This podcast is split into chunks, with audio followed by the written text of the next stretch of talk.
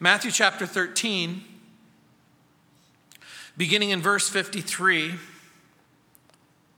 it says, "Now it came to pass when Jesus had finished these parables that he departed from there. When he had come to his own country, he taught them in their synagogue, so that they were astonished and said, 'Where did this man get this wisdom and these mighty works? Is this not the carpenter's son?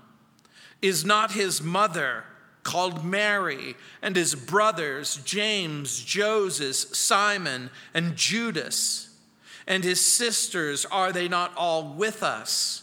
Where then did this man get all these things?' So they were offended at him. But Jesus said to them, 'A prophet is not without honor, except in his own country and in his own house.' Now he did not do many mighty works there because of their unbelief." The chapter began with Jesus relating a series of parables, and we've talked for many weeks about the reason for those parables. Remember, Jesus spoke in parables to reveal the truth to those who love the truth, to conceal the truth from those who aren't interested in the truth. And now we see, in part, a reaction to those parables, a reaction to his teachings, a reaction to him. Jesus will return to Nazareth for the last time. And the people are at first amazed in verses fifty-three through fifty-six, and then they're angered in verses fifty-seven through fifty-eight. Jesus does few miracles there because of their unbelief. Someone once said, "Unbelief is not the cause of sin. Sin is the cause of unbelief." And that's exactly right. And throughout this message, you should be asking yourself this very simple and fundamental question: what is it that I believe? And you might think it's too big of a question or too large of a question. You might think, well, what do you mean? What do I believe about God? What do I believe about Jesus? What do I believe about life, death, heaven, and hell? The answer is yes. What do you believe about that and all of that? What is it that you believe about your life and about this world and about its future? We know that belief is a powerful motivator, but unbelief is also a powerful thing. Adam and Eve failed to believe God, and the whole world fell into ruin. Noah warned a wicked world for some one hundred twenty years that God's judgment was about to come on an earth that defied God and, and disobeyed God, and only his wife and three of his children and their wives followed him into the ark of safety. Israel refused to believe God and wandered in the desert for forty years. Aaron refused to believe God's word about worship and fabricated a golden calf, which resulted initially in the loss of some three thousand lives. Moses neglected and then refused God's command, and it cost him entrance into the promised land. King Nebuchadnezzar, in pride, refused to believe God and was cursed with a delusion that caused him to act for like an animal for, for a long time. In the course of Jesus' ministry, some disciples refused to believe him. They refused to believe that he was the bread that Jonathan talked about last week that came down from heaven, and how we have to eat his flesh and drink his blood. And they were offended at this. And they ceased to follow him in John six, six, six. I don't think it's a coincidence. Simon lost his voice when an angel told him that his aged wife Elizabeth would be pregnant with a child. In Luke one twenty it says, "And now you will be silent and you won't be able to speak until this happens, because you did not believe my words, which will come true at their proper time," unquote. Belief in Jesus, faith in Jesus, trust in Jesus has the power to bring pardon and forgiveness of sin and eternal life. Unbelief has the power to hold a person in their sin and condemn them to hell. Just as belief can bring confidence in Christ, happiness, joy, peace, liberation, the experience of God's presence and favor, unbelief, quote, has the power to bring eternal sorrow, pain, anguish in God's absence, one Bible writer has written. There was an Eastern bishop of the United Brethren in Christ who was accustomed to paying an annual visit to a small religious college. And on one such visit, the bishop engaged in an after-dinner conversation with the president of the college.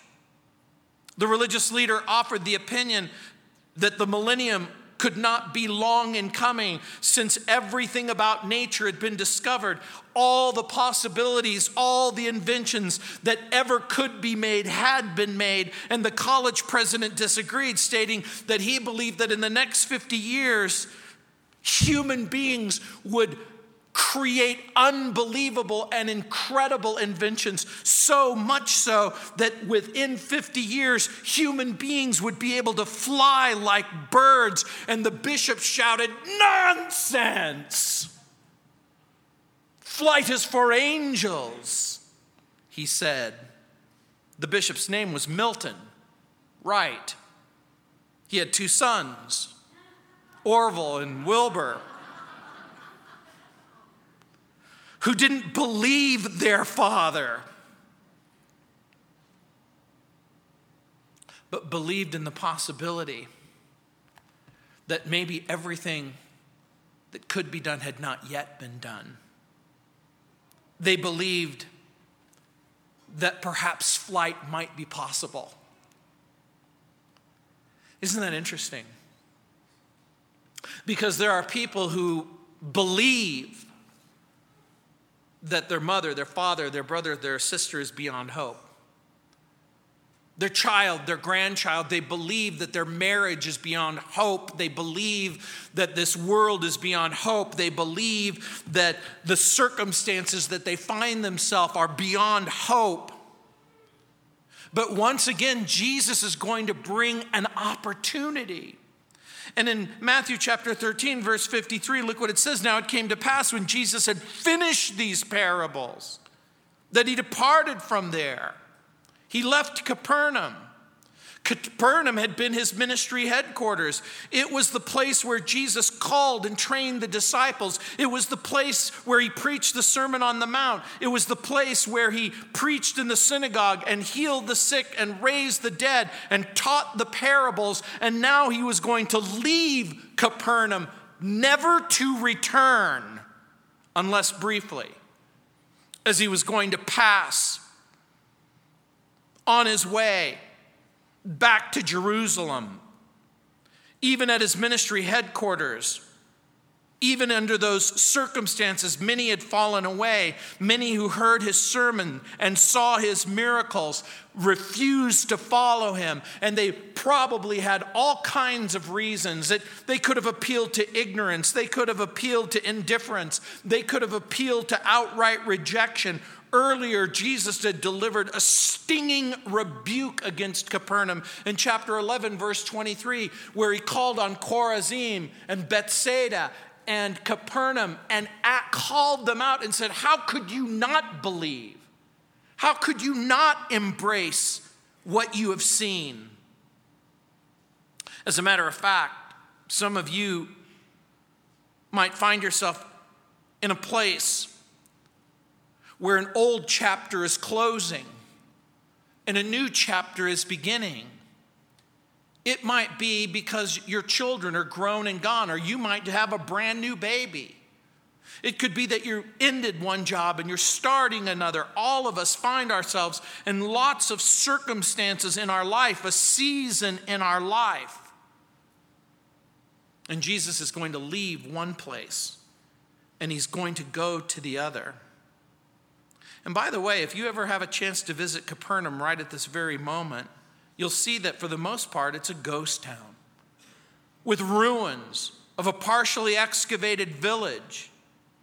Whenever you go to the place on the gate, there's a sign, and I have seen this sign several times, Capernaum, the town of Jesus.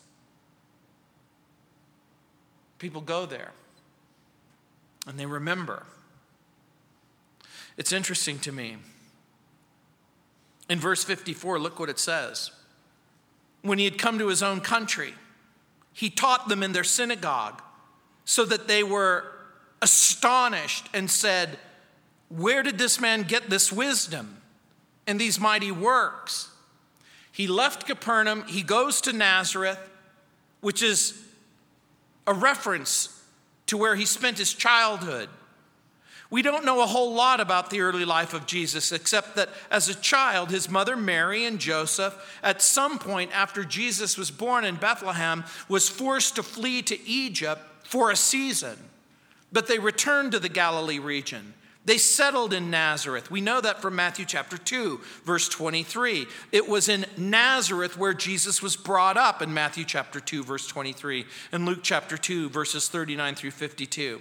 It was there that he spent much of his life, about thirty years, it says in Luke chapter three, verse twenty-three. For Jesus, Nazareth was home.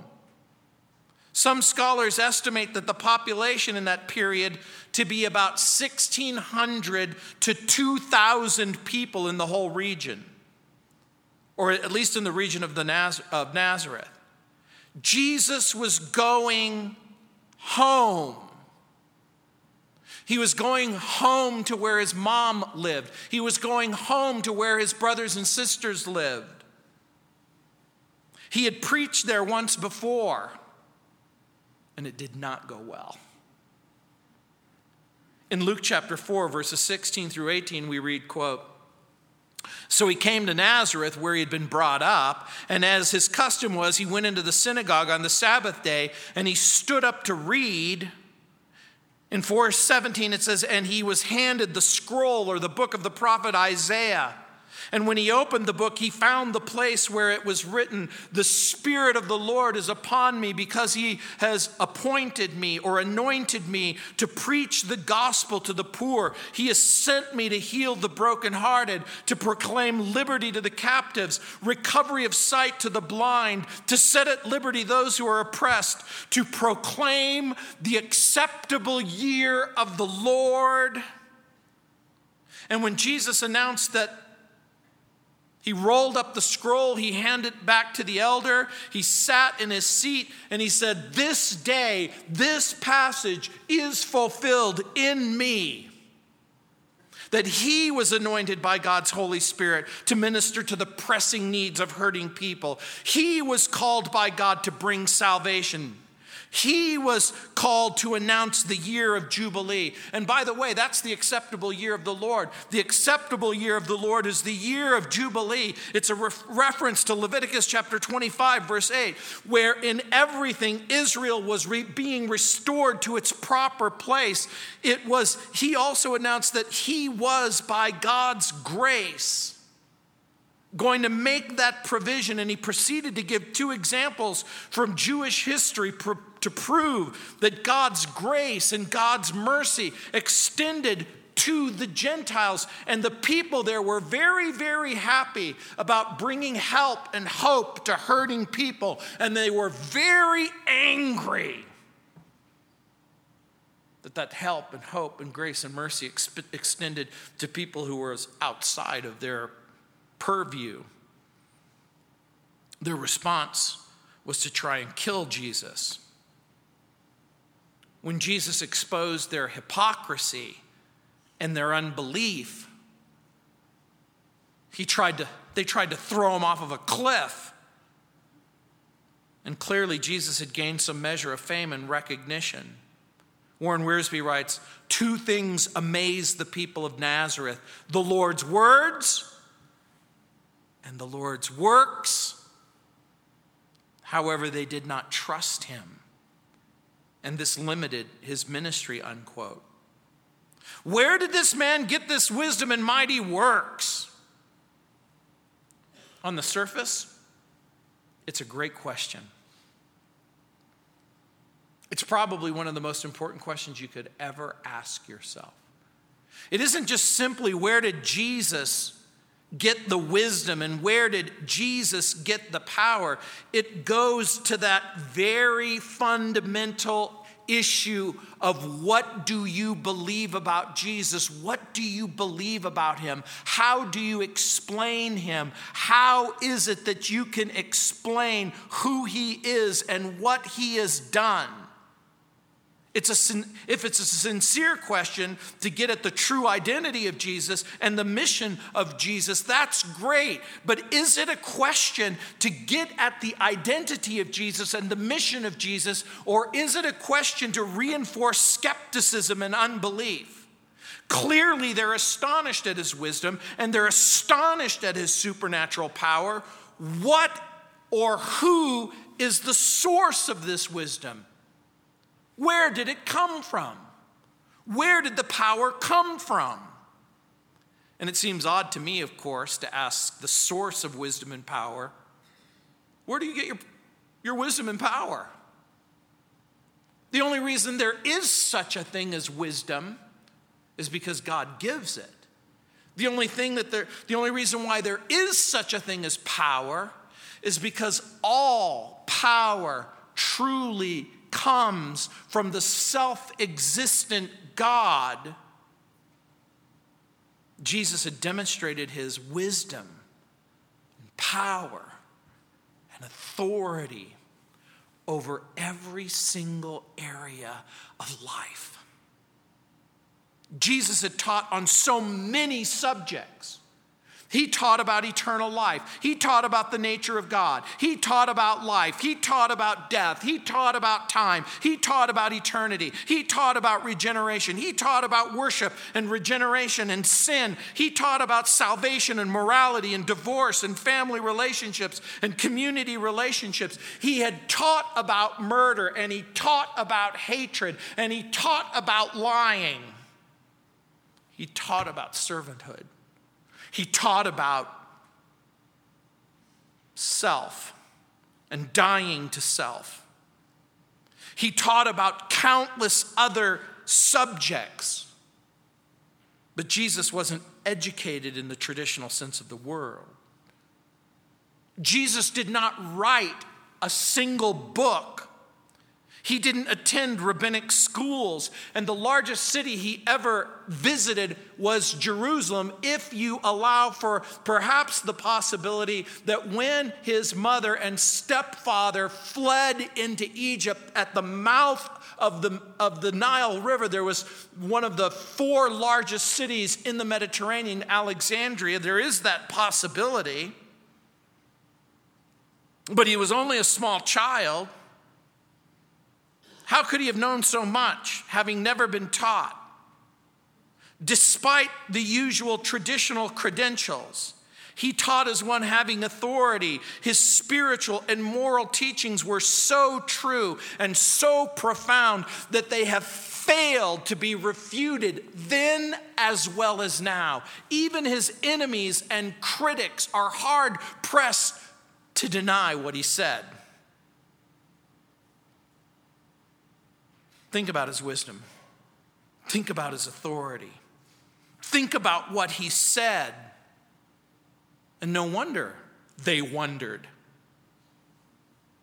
But I'm going to suggest to you that they wondered the wrong thing.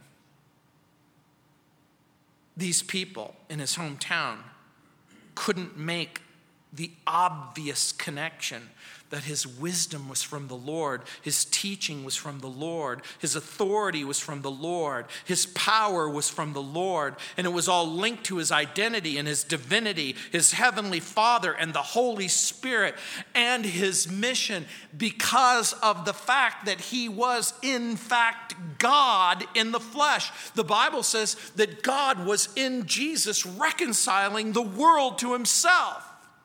And this is the power of unbelief, that in spite of the evidence, in light of the overwhelming truth, unbelief insists on not believing. Unbelief isn't swayed by logic or evidence or reason or the presence of truth. The people didn't reject Jesus for a lack of evidence, but in spite of the evidence. What causes a person to remain unconvinced in the presence of overwhelming evidence? People will go to absurd and self-destructive extremes to deny the Bible's testimony and to deny history and to deny the reality of Jesus. Deepak Chopra has no problem believing in the divinity of all people, but he becomes unglued the moment a Christian says, you know, Jesus said, I'm the way, the truth, and the life, and no one comes to the Father but by me. He believes in divinity for all except for the one person who is truly divine. Isn't that interesting? I remember watching a T V program where Deepak Chopra said that he was deeply concerned that faith becomes fanaticism when you believe your way is the only way. The statement proves that Deepak Chopra believed that Jesus was a fanatic.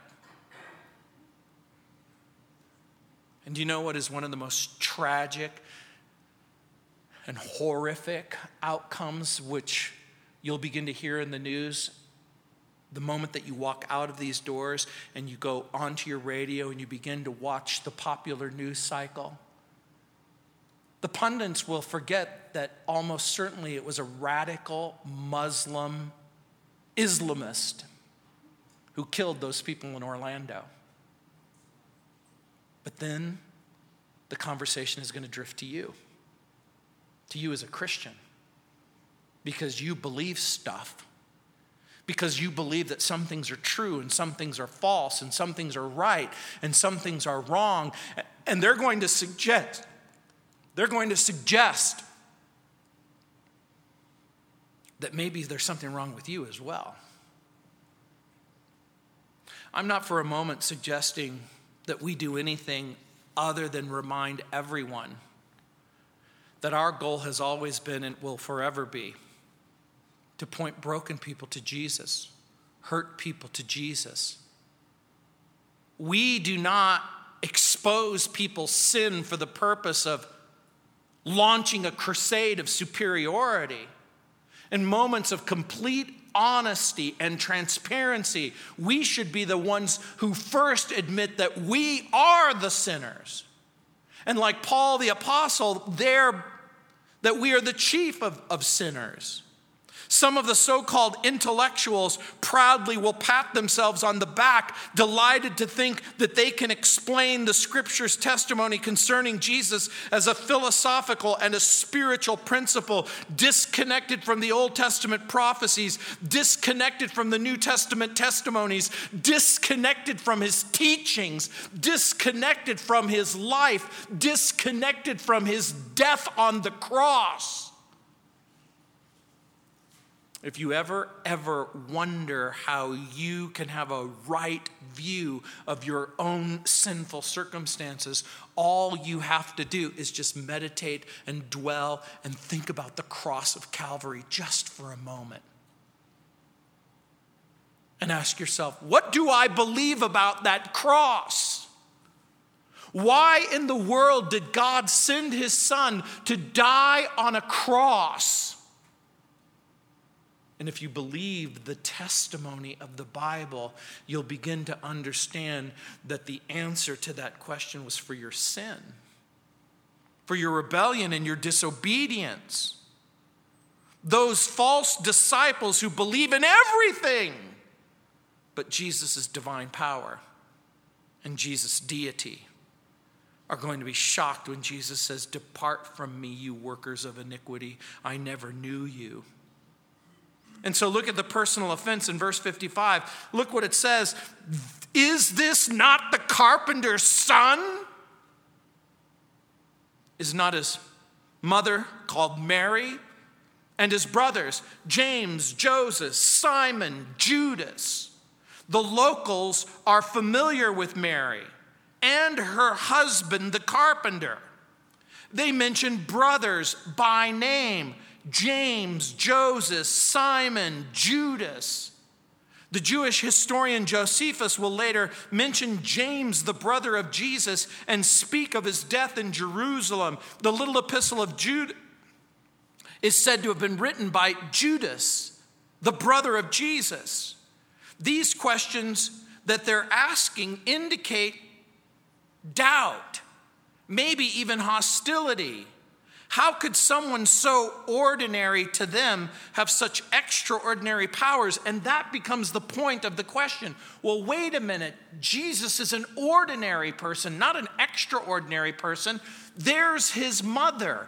There's his brothers. There's his sisters. They've been with us.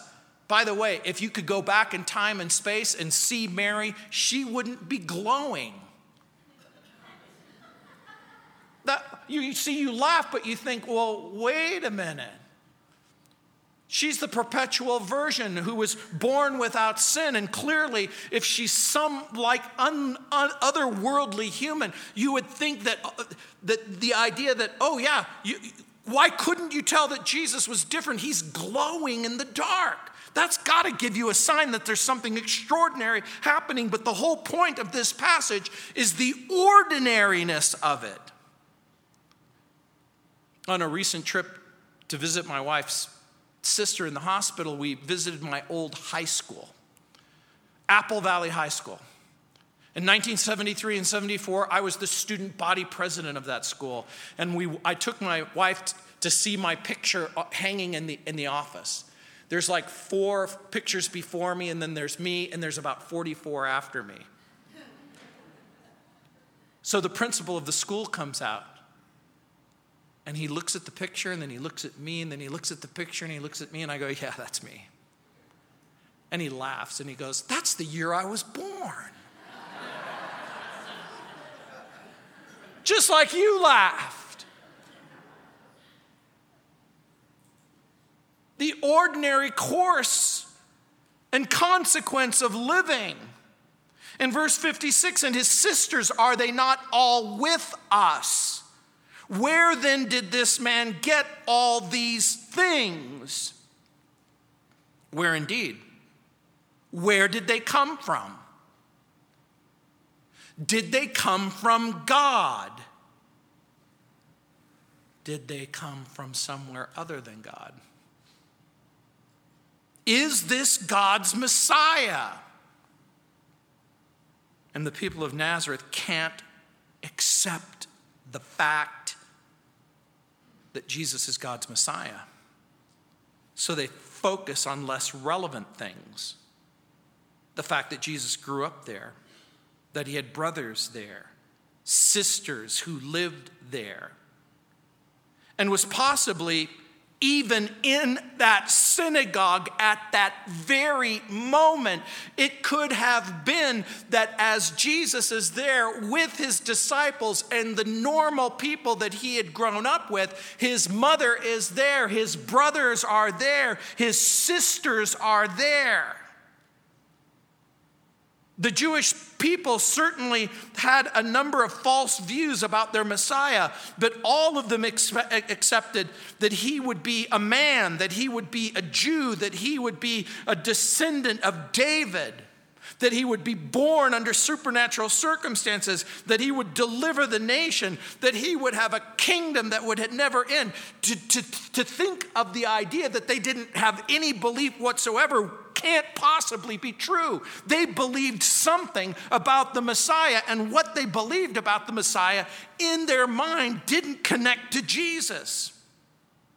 The people of Nazareth thought that they knew Jesus. They knew his family. If you could go back there and speak and say, hey, do you know Jesus? They would, no, Jesus, no, Jesus. The carpenter Joseph repaired my roof. He fixed my door. He built my yoke. Jesus played with my children growing up. If he were the Messiah, don't you think I would know it? If there was something extraordinary and remarkable about him, don't you think I would know it? Don't you think that if he did anything messianic while he was here, I would know it? Mockers, scoffers, focus on the irrelevant, and then they demand the unnecessary. And the passage comes as a surprise to our Roman Catholic friends. It did to me. What? You mean Mary had normal relations with her husband? Well, see, we laugh again. But what's more weird? That you're called by God to marry a woman who says, oh, by the way, God's called me to be a perpetual virgin. See, you laugh again because, again, this is not abnormal. This is normal. You mean Mary wasn't a perpetual virgin? Yeah. Well, couldn't these be cousins or siblings from a previous union? In order for that to be true, you have to take dangerous departures from the text. Because when it says, is not this the carpenter's son? Is not his mother called Mary and his brothers? The normal word here for brother is in fact brother. If they were cousins or family members, there's a perfectly good Greek word that they could have used to describe that. But this is the word that you would use to describe siblings. There's nothing in the text that would lead us to believe that Mary remained a virgin or that these are close relatives. These are actual siblings. Jesus had an ordinary Jewish family. Mary's husband had an ordinary occupation. He had ordinary brothers and sisters. And the family had apparently spent most of their time right there in the Galilee. They never went to Babylon. They never went to India. They didn't have an ashram and a New Age mystical resort center in Nazareth because of all of these weird places where they went. It never happened. Jesus had a common, ordinary upbringing in the Galilee that was occupied by the Romans. There were cultural influences by the Greeks and those from Persia. There were Roman influences and Greek influences and all of the kinds of cultural influences that take place in any kind of cultural setting. But his ordinary upbringing and his ordinary family served as a smokescreen for the people to make a wrong assessment and a wrong decision about his identity and about his mission and about his destiny, because they came to the conclusion there's nothing special about him. Just like some of your family members and friends.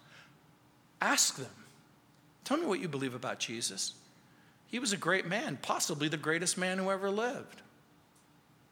Do you think that he was the second person of the Trinity who acquired a second nature, a human nature? Do you believe that he's God in the flesh? Do you believe that he came from heaven to rescue you from your sin? Do you believe that there's a reason why God started all of this? There's a reason why the gospel is true. People will throw up smoke screens and rationalizations to dismiss Jesus and his message. And you know what a rationalization is. It's a plausible but untrue excuse why you can continue in your sin and continue in your unbelief. I could recite a thousand objections and ten thousand questions. And I'm not afraid of questions. I've devoted most of my life answering people's questions. How do you know Jesus is really who he says he is? How do you know that he really died on the cross? How do you know that he really loves me? How do you know that salvation is real? Do honest people have honest questions that require careful and compassionate biblical answers? The answer is, uh, is of course. But how many of our questions are an excuse to kick the can of confrontation down the road a little bit further? At what point will you honestly explain the question, who is Jesus?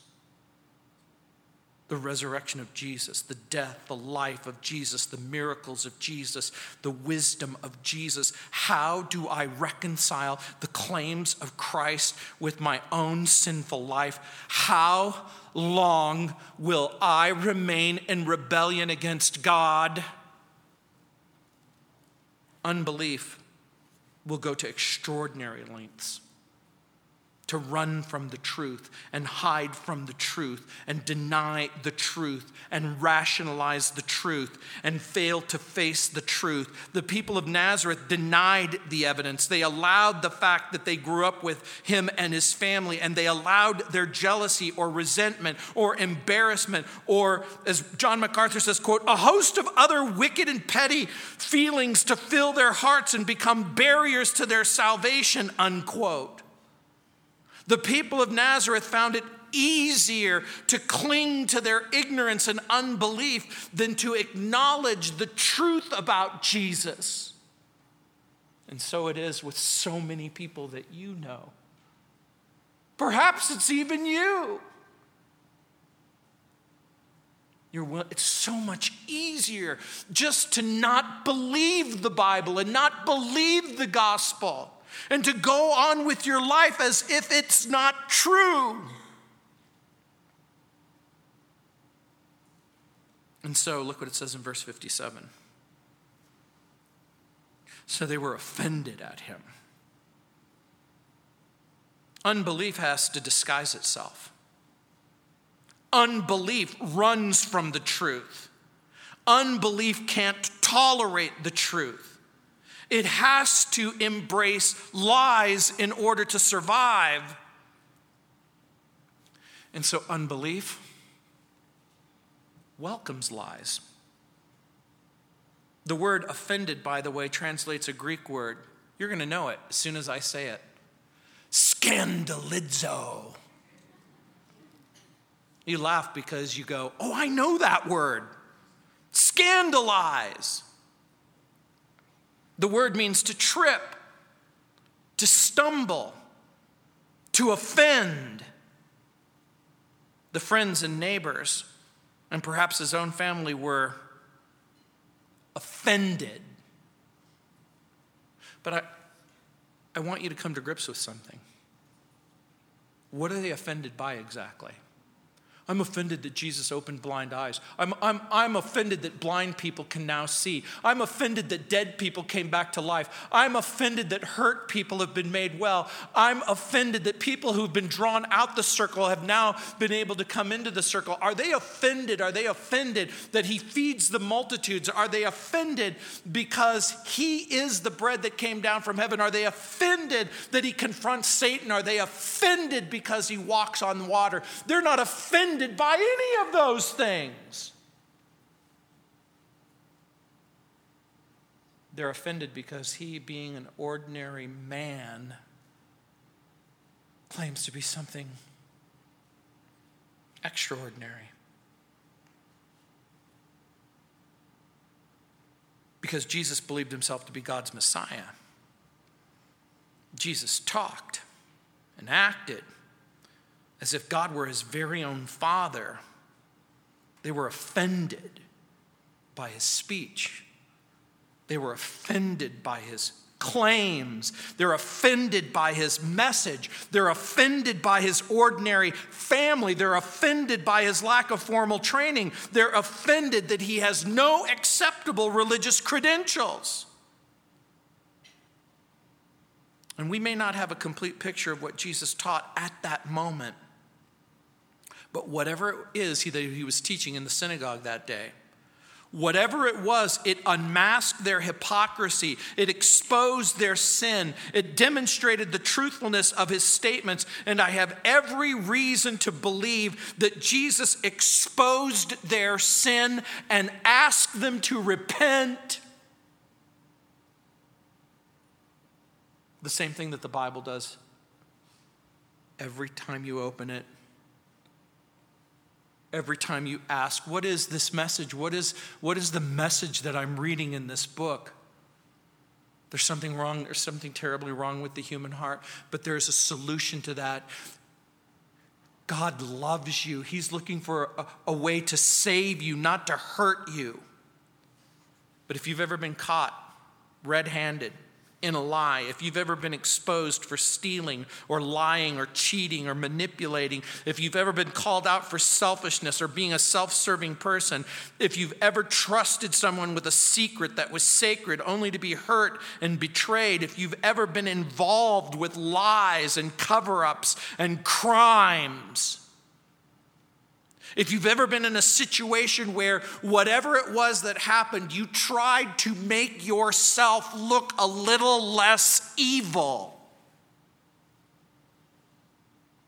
or you paint yourself in the best possible light so that you can quickly retreat back into the darkness,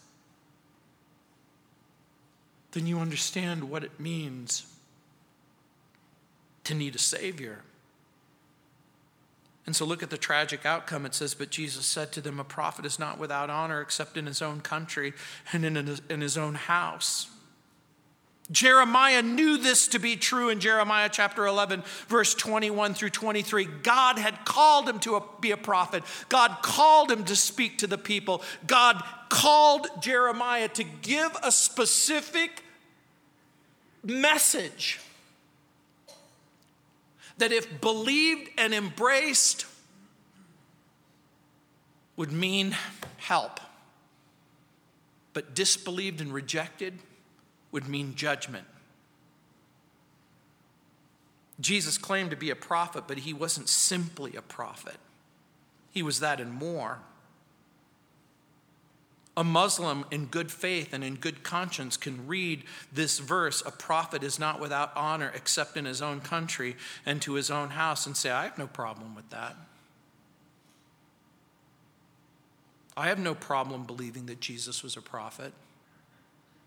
I have no problem believing that he was without honor in his own country. But it's the moment that you suggest that there's more than just this simple statement in the New Testament to describe his identity and to describe his mission and to describe why he came. W H Griffith Thomas says, quote, it was their refusal to honor him that turned aside the stream of blessing. For we read that, quote, he did not many mighty works because of their unbelief, unquote. In verse fifty-eight, that's exactly what it says. Now, he did not do many mighty works there because of their unbelief.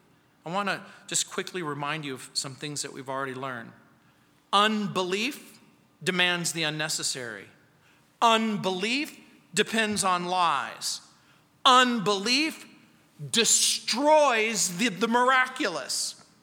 Here's the incredible irony. The people of Nazareth want a miracle. They want Jesus to do miracles. Did you know that? They want Jesus to do miracles just like he did in Capernaum. In John's Gospel, chapter five, verse forty-six, it says, for if you believed Moses, you would believe me, for he wrote about me, in verse forty-seven. But if you do not believe his writings, you won't believe my works, John seven, five. For even his own brothers didn't believe him. Therefore, Jesus told them, the right time for me is not yet come. For you, any time is right. The world cannot hate you, but it hates me because I testify that what it does is evil. Jesus is rebuking their faith.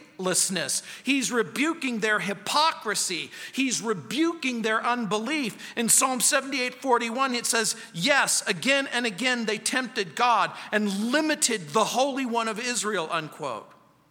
Is God limited by unbelief? My answer is going to surprise you. God is God. God isn't limited by anyone. God isn't limited by anything. God can do anything that he wants, independent from the belief or the unbelief of human beings. God isn't limited by your wickedness and your unbelief. Sorry. God simply acts according to his nature and his character. The Bible says that he's a rewarder of those who diligently seek him. The Bible says you must believe that he is and that he's a rewarder of those that diligently seek him. God simply refuses to reward unbelief and faithlessness. The Lord Jesus would have healed him. The Lord Jesus would have worked among them. But their unbelief was the same as saying, no, no, no thank you, no thank you, no thanks, maybe some other time, no, no, and no. Unbelief hardens the heart, Acts nineteen nine. Ignores God's pleadings, Romans ten twenty-one. Stumbles at his word, First Peter two eight. Severs us from the Lord, Romans eleven twenty. Unbelief incentivizes envy and persecution, Acts fourteen two and Acts seventeen five, and is synonymous with disobedience in First Peter chapter four, verse seventeen. Unbelief is what happens right before destruction. I don't believe you. I know. Most of us are familiar with the story of the sinking of the Titanic. The British luxury liner was forty-five thousand gross tons, and on its maiden voyage from Liverpool to New York, struck an iceberg about ninety-five miles south of the Grand Banks of Newfoundland. The time was just before midnight on April fourteenth, nineteen twelve. Of the more than two thousand two hundred twenty people on board, one thousand five hundred thirteen died, including the millionaire John Jacob Astor and Benjamin Guggenheim and Isidore Strauss. The ship was thought to be unsinkable. One person in Liverpool said, quote, "Not even God can sink this ship," unquote. Belief and unbelief. Investigations discovered that lifeboat space had only been provided for three-fourths of the passengers and crew. By the way, there was room on the lifeboats for seven hundred more passengers. But why do you suppose they didn't get into the lifeboat? Because they simply didn't believe that the ship would sink. And so they stayed on board. What do you really believe?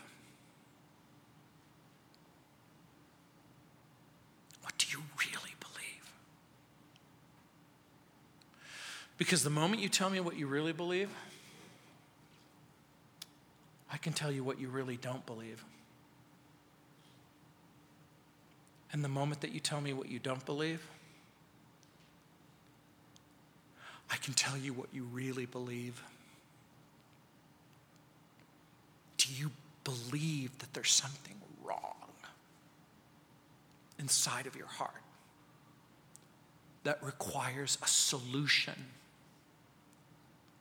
that only God can provide in Christ? Or not?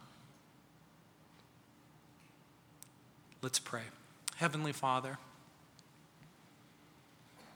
Lord, I pray for that person who in their heart of hearts and their soul of souls, they know that there's something horrible and terribly wrong, that they're a sinner and that they need a Savior, and that Jesus is the Savior. And that perhaps they have come to a place in their life where they're willing to perhaps believe, perhaps for the first time, that Jesus not only died to save them from their sins, but that he's willing and able and desirous to do exactly that.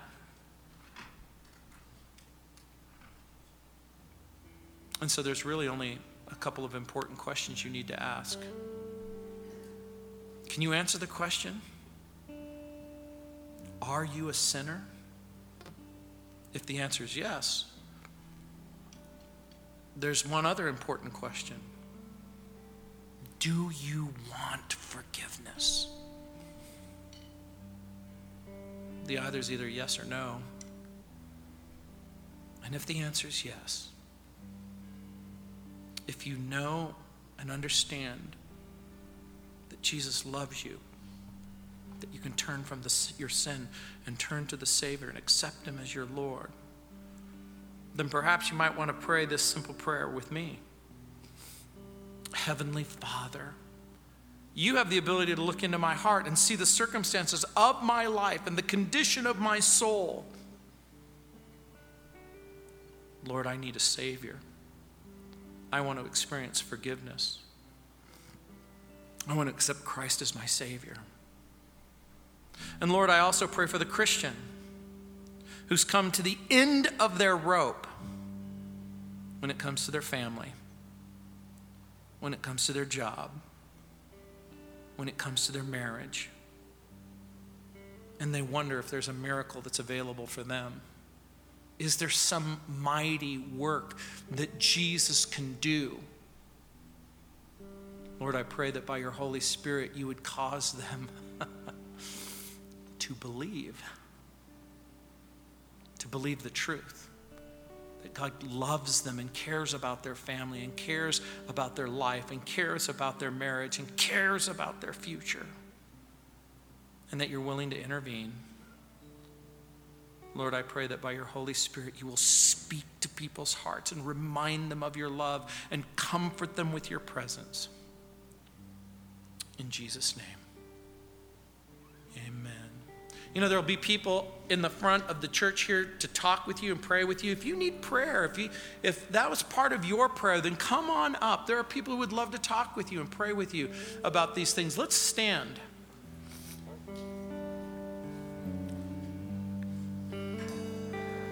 All these pieces broken and scattered.